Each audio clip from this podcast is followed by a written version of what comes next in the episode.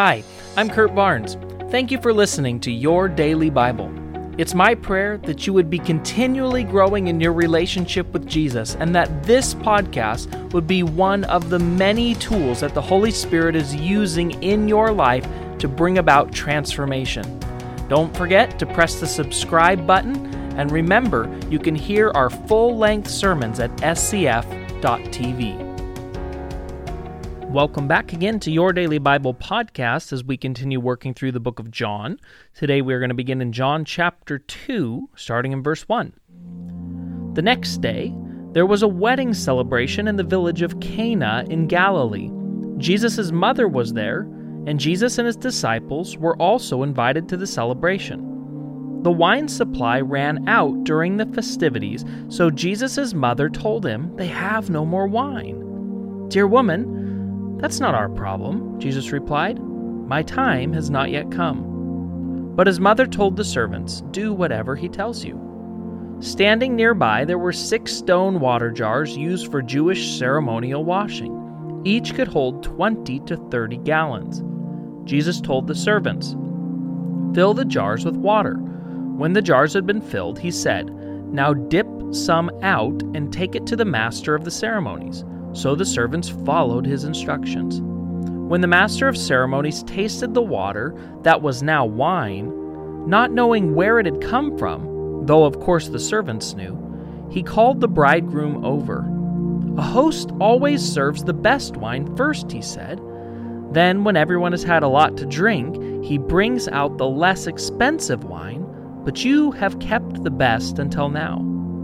This miraculous sign at Cana in Galilee was the first time Jesus revealed his glory and his disciples believed in him. After the wedding, he went to Capernaum for a few days with his mother, his brothers, and his disciples. Okay, so here we are, Jesus' very first public miracle. So he's gathered together at least part of his team of disciples, and they've been invited to a wedding. That tells us that the people that are hosting this wedding know Jesus. This is very close to Jesus' hometown of Nazareth. Um, the town of Cana is, so the family is there, including Jesus' mother, it looks like his brothers, and his disciples. And while they're at the party, a huge problem arises a scandalous problem, a problem that would have really been embarrassing for the host of this wedding, and that is they ran out of wine. Now, in the Jewish wedding, it lasted more than just the one afternoon and one evening with a party afterwards. This was a week long event with different groups of people coming in each and every day to celebrate the wedding experience, the feast, the drinking, the dancing. And now here we are, midway through the festivities, and they're already out of wine. So, Mary comes to Jesus with a bit of news or information or maybe even gossip. She says, Man, they're out of wine already. And I love Jesus' response. He says, Mom, why is this our problem? And then he says, My time has not yet come. That's a theme you are going to hear the rest of this Gospel of John. My time has not yet come. So Jesus is about to do a miracle, but he does it in a way that doesn't bring attention to himself outside of his disciples and the servants at the party. By turning this huge amount of water into wine, extravagant, way over the top, Jesus is doing something I think that's very wonderful. What he's doing is he's ushering in the kingdom and the bounty and the blessing of God. You see, all through the Old Testament, flowing wine, flowing milk, flowing honey is a theme of the kingdom of God. And it's not just any wine. The host says it's the best wine, it's the good stuff. And Jesus make, does this miracle where he brings far more wine to the party than what's needed. Because that's what Jesus' ministry is going to be all about. It's extravagant, it's over the top, it's bountiful, it's the blessing and resources of God poured out onto this earth.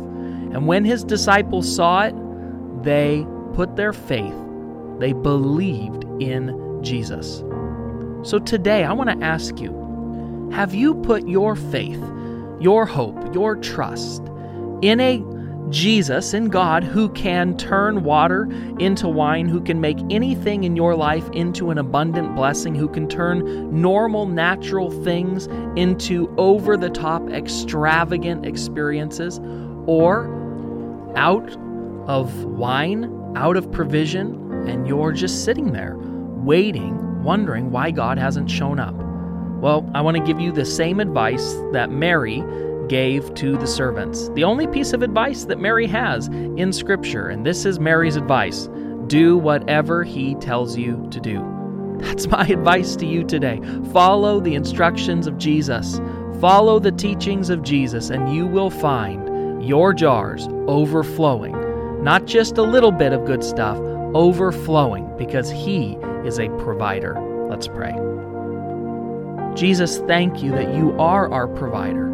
Thank you that you actually showed us through miracles like this and then through the entire ministry and life that you led here on this earth that you love to provide and care for people. But thank you that it didn't end there, but that you've demonstrated it through your Holy Spirit in our life over and over and over again. That you are our provider, that you care for us, and that you're really good at it. We thank you in Jesus' name. Amen.